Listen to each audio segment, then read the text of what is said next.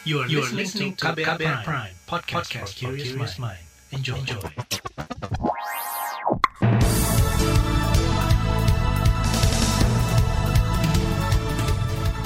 Selamat pagi saudara, senang sekali kami bisa menjumpai Anda kembali melalui program Buletin Pagi edisi Kamis 15 April 2021 bersama saya Sindu Darmawan.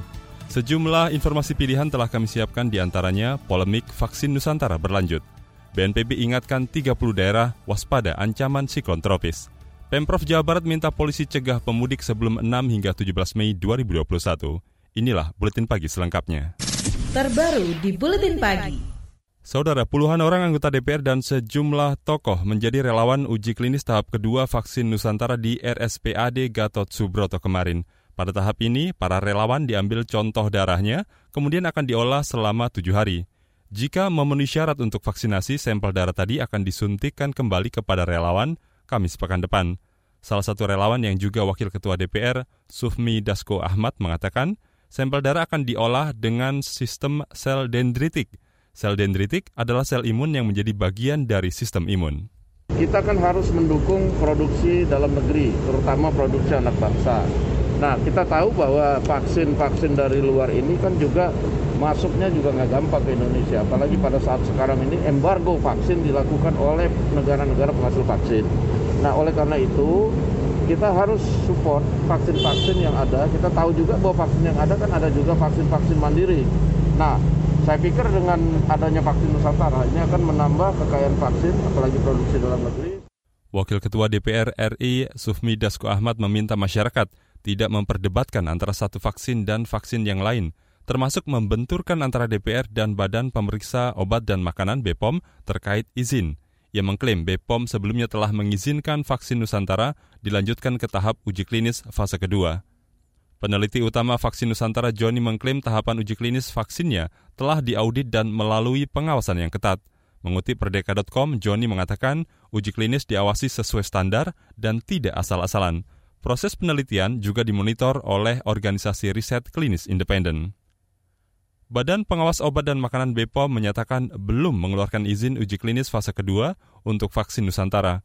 Kepala BPOM Penny Kusumastusti Lukito beralasan ada syarat yang masih belum dipenuhi vaksin Nusantara saat uji klinis tahap ke-1, seperti keamanan dan kemampuan potensi imunogenitas untuk meningkatkan antibodi. Selain itu, vaksin Nusantara harus lolos uji klinik dengan memenuhi bukti dari konsep dan cara pembuatan obat yang baik agar bisa dilanjutkan ke tahap berikutnya. Jika ada pelaksanaan uji klinik yang tidak memenuhi standar-standar yang sudah tahapan-tahapan tadi ya, harus preklinik dulu, kemudian e, baru uji klinik, dan harus memenuhi e, poin-poin dalam protokol atau poin-poin dalam PPK, tapi tidak dilakukan tentunya akan mengalami masalah sendiri begitu, dan akan kembali lagi ya. Jadi tahapan-tahapan tersebut itu tidak bisa di, apa, diabaikan ya, dan pengabaian itu sangat banyak sekali aspeknya di dalam pelaksanaan uji klinik fase 1 dari vaksin dendritik ya. Penny Kusumastuti Lukito mengaku BPOM telah melakukan pendampingan yang sangat intensif mulai dari pra uji klinik. Penny juga menepis anggapan BPOM pilih kasih terhadap pengembangan vaksin COVID-19 dalam negeri. Ia menegaskan BPOM tidak menghentikan proses vaksin Nusantara. Namun BPOM meminta semua tahapan dan syarat dipenuhi sebab Penny khawatir ada masalah ke depan jika pelaksanaan uji klinik vaksin Nusantara mengabaikan standar-standar yang telah dipersyaratkan. Penggagas vaksin Nusantara Terawan Agus Putranto mengklaim sudah mengembangkan metode sel dendritik sejak 2015 di RSPAD Gatot Subroto. Metode itu kemudian ia kembangkan untuk vaksin COVID-19 ketika pandemi melanda. Bekas Menteri Kesehatan Terawan juga mengklaim telah mendapatkan hasil uji praklinik binatang melalui pihak ketiga di Amerika. Meski timnya belum mendapat persetujuan pelaksanaan uji klinik PPUK untuk fase kedua dari Badan POM meskipun PPUK belum keluar, saya tetap mengucapkan terima kasih kepada Badan POM dan Kementerian Kesehatan. Mudah-mudahan ini terus bisa dilanjutkan menjadi ya fondasi yang baik. Paling tidak kalau untuk mengatasi yang autoimun ataupun yang komorbid berat maupun yang memang terkendala dengan vaksin-vaksin yang lain, ini menjadi sebuah solusi maupun alternatif yang bisa digunakan.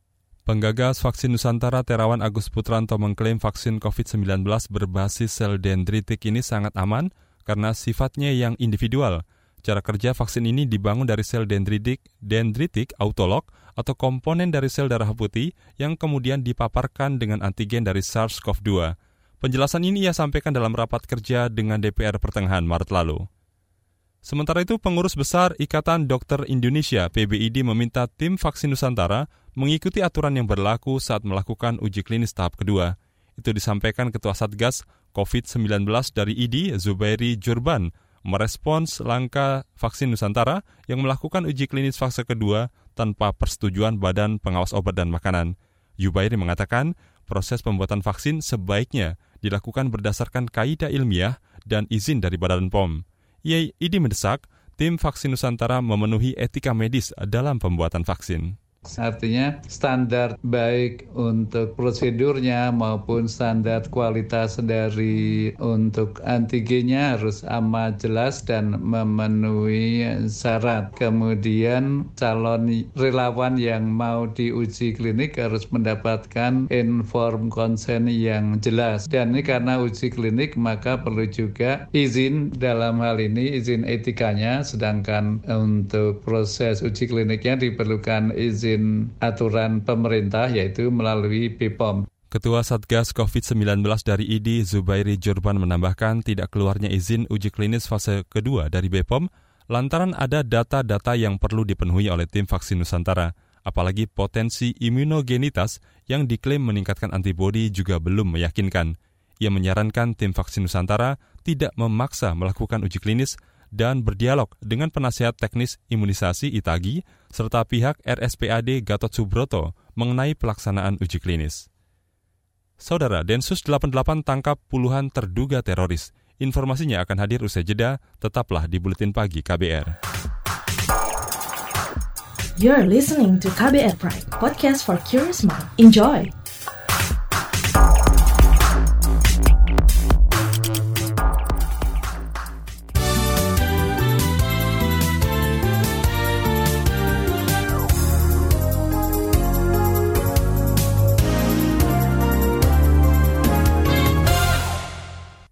Saudara Badan Nasional Penanggulangan Bencana BNPB meminta kepala daerah di 30 wilayah meningkatkan mitigasi setelah adanya informasi ancaman bibit siklon tropis dari BMKG. Direktur Peringatan Dini BNPB, Afrizal Ari mengatakan, potensi siklon tropis 94W akan terjadi hingga sepekan ke depan. Menurutnya, antisipasi dan kesiapsiagaan di awal bisa meminimalisir dampak siklon tropis seperti yang telah terjadi di Nusa Tenggara Timur NTT. Nah, ketika itu harus diterapkan, maka pemerintah daerah harus menyiapkan titik evakuasi, jalur evakuasi dan titik pengungsian, dan tetap harus menggunakan protokol kesehatan, terutama di titik-titik pengungsian. Nah, jadi sebenarnya SOP-nya itu saja yang harus disiapkan. Ketika eskalasi terjadi peningkatan, status ditetapkan, kemudian proses evakuasi dijalankan. Ya sebenarnya secara secara operasional itu saja. Itu tadi Direktur Peringatan Dini BNPB Afrizal Ari. Sebelumnya BMKG mencatat bibit bibit siklon tropis akan memengaruhi cuaca di bagian utara Indonesia seperti Sulawesi, Maluku, Papua Barat, dan Papua pada 13 hingga 19 April 2021. Ada 30 daerah yang mendapatkan peringatan dini dari BNPB antara lain Aceh, Sumatera Utara, Sumatera Barat, Riau, Bengkulu, Jambi, Sumatera Selatan, Kepulauan Bangka Belitung, dan Lampung. Kita beralih ke soal lain.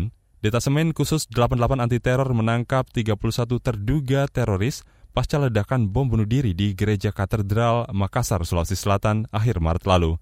Juru bicara Mabes Polri, Ahmad Ramadan mengatakan puluhan terduga teroris itu ditangkap dari hasil pengembangan jaringan pelaku bom bunuh diri di Makassar. Sehingga update sampai saat ini pasca bom bunuh diri di gereja katedral, Densus berhasil mengamankan 31 tersangka teroris di wilayah Makassar dan sekitarnya. Juru bicara Mabes Polri Ahmad Ramadan mengatakan operasi Densus terbaru dilakukan di Makassar kemarin. Dalam operasi itu, Densus menangkap tujuh terduga teroris. Mereka merupakan kelompok Villa Mutiara yang terafiliasi Jemaah Ansaruddaullah JAD. Saudara Lembaga Pengawas Pelayanan Publik Ombudsman Indonesia menyebut ada tindakan maladministrasi dari PT Pertamina saat kebakaran kilang minyak di Balongan, Indramayu, Jawa Barat akhir Maret lalu. Anggota Ombudsman Eri Susanto mengatakan PT Pertamina Balongan tidak merespons protes warga terkait bau bensin yang menyengat di sekitar kilang minyak sebelum kejadian. Kalau dalam konteks maladministrasinya ini kami lihat memang uh, satu seruan dari warga yang malah sudah ber, ya, katakanlah berdemonstrasi unjuk rasa di depan uh, kantor itu tidak tidak ada apa uh, responsibilitas yang enggak gitu loh. Nah menurut saya itu adalah bagian dari kelalaian, ya kelalaian uh, tanggung jawab sosial dari PT Pertamina Balongan itu. Anggota Ombudsman Heri Susanto meminta PT Pertamina segera mengganti kerugian material dan memulihkan kondisi psikologis korban sebagai bentuk pertanggungjawaban. Saudara kebakaran dan ledakan di kilang minyak Balongan mengakibatkan ratusan korban luka-luka dan sekira 2.700 rumah rusak. PT PLN menyebut masyarakat akan merasakan perubahan subsidi listrik di triwulan kedua tahun ini. Itu lantaran adanya pengurangan subsidi 50% persen dari sebelumnya yang diterima masyarakat. Wakil Presiden Eksekutif Tarif dan Subsidi PT PLN, Tohari Hadiat mengatakan, saat ini anggaran subsidi listrik di triwulan 1 mencapai 4,6 triliun rupiah dan rencananya akan dipotong setengahnya menjadi sekitar 2,3 triliun, triliun rupiah. Artinya tadinya pelanggan 450 digratiskan, di bulan 2 menjadi bayar setengahnya dari rekeningnya. Kemudian pelanggan 900 yang tadinya bayar 50 sen menjadi 25 persen diskonnya, bayarnya 75 persen. Kemudian tadinya pelanggan-pelanggan yang mendapat keringanan di rekening minimum biaya beban, sekarang diberikan bantuan 50 persen dari yang kemarin diberikan keringanan. Itu tadi Wakil Presiden Eksekutif Tarif dan Subsidi BTPLN Tohari Hadiat. Sementara itu pengamat ekonomi energi dari Universitas Gajah Mada Yogyakarta, Fahmi Radi menilai, subsidi listrik dari pemerintah menjadi stimulus yang paling tepat sasaran sepanjang pandemi COVID-19. Menurutnya, dari beragam program pemulihan ekonomi yang menyasar langsung masyarakat, subsidi listrik paling efektif dan berdampak mengurangi beban ekonomi masyarakat. Saudara Bank Indonesia BI menyiapkan uang tunai 152 triliun rupiah lebih untuk kebutuhan masyarakat selama periode Ramadan dan Idul Fitri tahun ini. Pada tahun lalu, BI menyiapkan lebih dari 109 triliun rupiah di momen yang sama. Artinya ada peningkatan. Bank Indonesia mengatakan penyediaan kebutuhan uang tunai memerhatikan berbagai asumsi makroekonomi terkini dan kondisi pandemi COVID-19. BI akan bekerja sama dengan bank untuk menambah outlet layanan penukaran uang. Kita ke berita mancanegara. Penentang pemerintahan militer di Myanmar memercikan warna merah di hari kedua liburan tahun baru tradisional dan fase terakhir kampanye mereka memulihkan demokrasi kemarin. Aktivis menyerukan apa yang mereka sebut sebagai serangan cat berdarah dan orang-orang menanggapi dengan noda merah di jalan. Beberapa orang berbaris dengan tanda-tanda masih menyuruhkan pembebasan pemimpin pemerintah yang digulingkan, Aung San Suu Kyi, yang tengah ditahan militer Myanmar pada kudeta, maksud kami sejak kudeta 1 Februari lalu. Hingga saat ini, pasukan keamanan telah membunuh 710 pengunjuk rasa sejak penggulingan pemerintahan. Kita ke informasi olahraga. Manchester City melaju ke semifinal Liga Champions usai mengalahkan Borussia Dortmund 2-1 pada laga leg kedua perempat final di Stadion Signal Iduna Park, Jerman dini hari tadi. Hasil ini membuat City unggul agregat gol menjadi 4-2, sebab mereka juga menang 2-1 di pertandingan leg pertama. Di partai lain, Real Madrid juga melenggang ke semifinal Liga Champions meski hanya bermain imbang 0-0 melawan Liverpool di Anfield Stadium dini hari tadi. Pada leg pertama, Madrid menang 3-1. Empat tim yang lolos ke semifinal adalah Real Madrid, PSG, Manchester City, dan Chelsea. Tim nasional Indonesia akan menjalani pertandingan uji coba melawan Oman pada akhir Mei. Sebelum melawan Oman, timnas juga bakal melakukan uji tanding melawan timnas Afghanistan. Ketua Umum PSSI Muhammad Iriawan mengatakan dua pertandingan uji coba tersebut akan dilaksanakan di Dubai, Uni Emirat Arab. Negara ini merupakan lokasi tiga pertandingan sisa kualifikasi Piala Dunia 2022. Timnas Indonesia rencananya akan bertolak ke Uni Emirat Arab pada 1 Mei guna menjalani pemusatan latihan. Saudara, informasi tentang akses vaksinasi COVID akan kami hadirkan usai jeda. Tetaplah bersama kami di Buletin Pagi KBR. You're listening to KBR Pride, podcast for curious mind. Enjoy!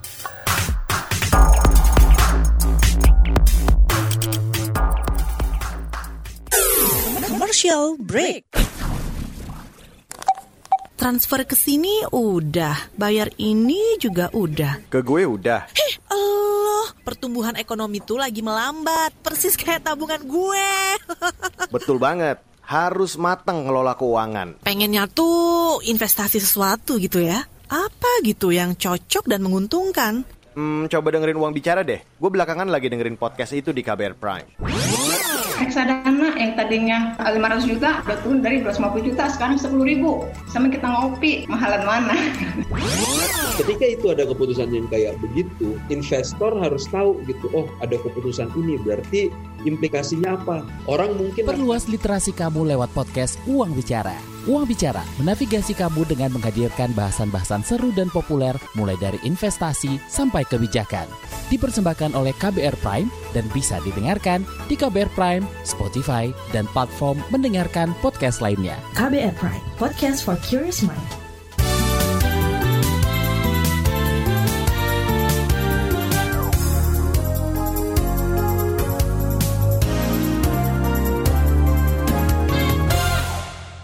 Anda masih bersama kami di Buletin Pagi KBR.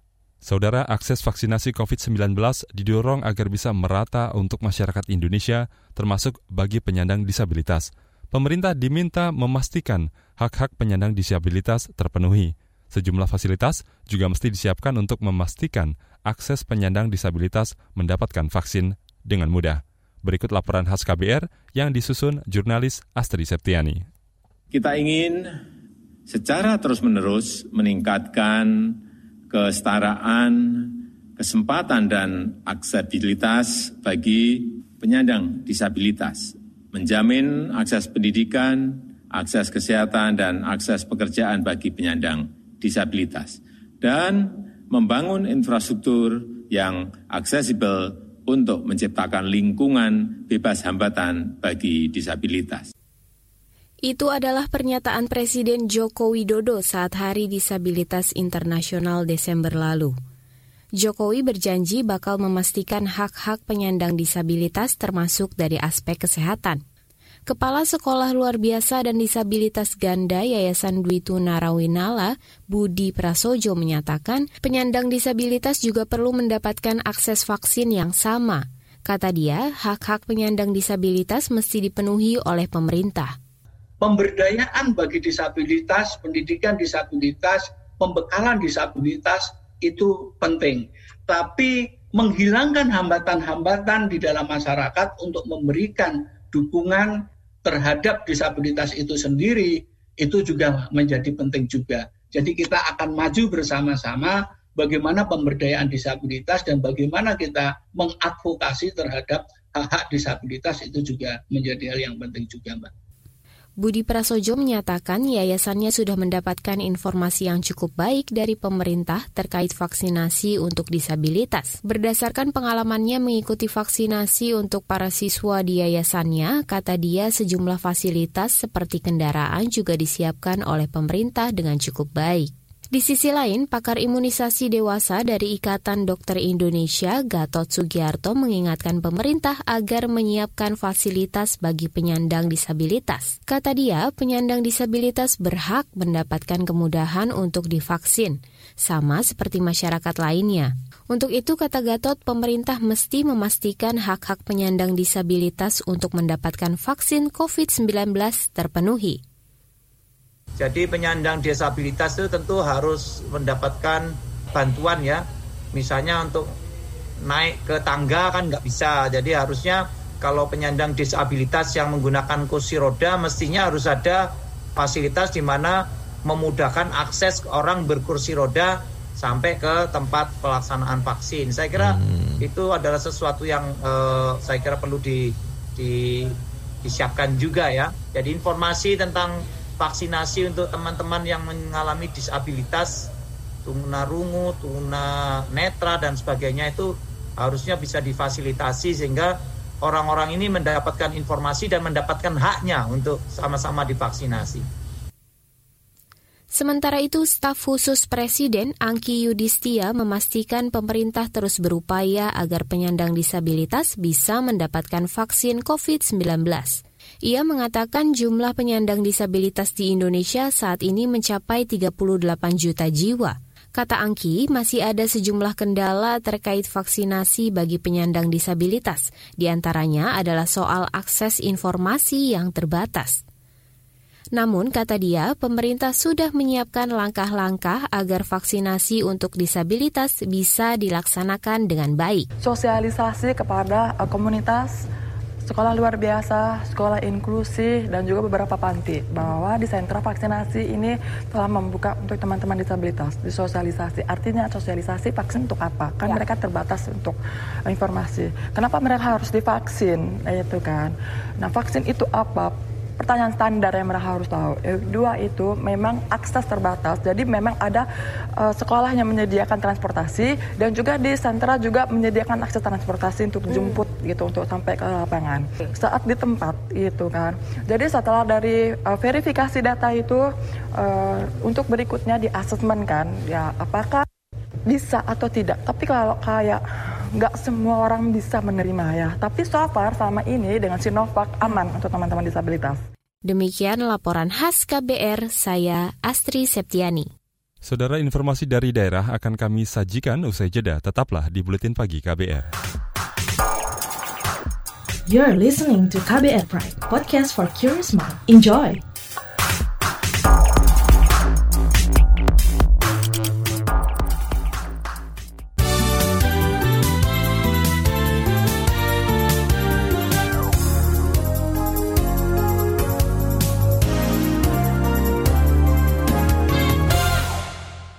Inilah bagian akhir buletin pagi KBR. Saudara Gubernur Jawa Barat Ridwan Kamil meminta kepolisian mencegah masyarakat pulang ke kampung halaman sebelum arus mudik lebaran 2021. Menurut Ridwan Kamil, razia sejak awal diperlukan agar tak ada masyarakat yang menyiasati mudik di awal waktu. Sehingga mereka-mereka yang melanggar bisa dibalik kanankan, proses itu memang harus dari awal-awal, jangan sampai orang menyiasati di luar tanggal yang sering disampaikan. Mudik dini tadi saya sampaikan ke Pak Kapolda bahwa penyekatan, razia dan lain-lain tidak hanya dilakukan di tanggal yang disebutkan ya oleh pemerintah, tapi juga di hari-hari sebelumnya. Saudara permintaan itu disampaikan Gubernur Jawa Barat Ridwan Kamil karena khawatir ada pemudik yang melakukan perjalanan mudik sebelum tanggal pelarangan berlaku. Saat ini kepolisian Jawa Barat menyiapkan sekitar 120 pos penyekatan guna menghalau pemudik yang memaksakan diri pulang kampung pada lebaran tahun ini. Kita bergeser ke Papua. DPR Papua khawatir penembakan yang menewaskan dua orang guru di Kabupaten Puncak pada pekan lalu berdampak pada proses pendidikan di pedalaman Papua. Menurut anggota Komisi Bidang Pendidikan DPR Papua, Nathan Pahabol, guru yang mengajar di pedalaman dan daerah konflik akan memilih meninggalkan tempat tugas setelah kejadian tersebut. Membunuh satu orang guru, guru itu sama saja dengan kita membunuh seribu generasi. Maka guru-guru tetap takut pindah dan kondisi pendidikan semakin parah dan hancur di wilayah pegunungan ini. Tidak ada lagi pengajar di situ dan itu sudah tidak ada harapan lagi. Jadi kami pikir dengan satu masalah ini lebih baik mencari solusi. Anggota Komisi Bidang Pendidikan DPR Papua Nathan Pahabel menambahkan wilayah pedalaman Papua masih kekurangan guru karena tidak banyak tenaga pendidik yang mau mengajar di pedalaman dan daerah konflik. Sementara itu kepolisian akan mengevakuasi warga di sana untuk menghindari adanya ancaman susulan. Saudara Dinas Pendidikan Pemuda dan Olahraga Disdikpora Daerah Istimewa Yogyakarta akan memulai uji coba sekolah tatap muka jenjang SMA SMK awal pekan depan. Kepala Disdikpora Yogyakarta Didik Wardaya mengatakan ada 10 sekolah yang akan menggelar kegiatan belajar tatap muka, antara lain SMAN 1 Pajangan, Bantul. Ya, uji coba yang 10 sekolah akan kita lakukan mulai tanggal 19 besok hari Senin ya. Karena eh, satu, yang pertama, 9, eh, 10 sekolah tersebut sudah melakukan vaksinasi bagi eh, warga sekolah khususnya guru dan tenaga eh, kependidikannya. Saudara, informasi tadi menutup jumpa kita di Buletin Pagi hari ini. Pantau juga informasi terbaru melalui kabar baru, situs kbr.id, Twitter kami di akun @beritaKBR, serta podcast di alamat kbrprime.id. Akhirnya saya Sindu Darmawan bersama tim yang bertugas undur diri. Salam.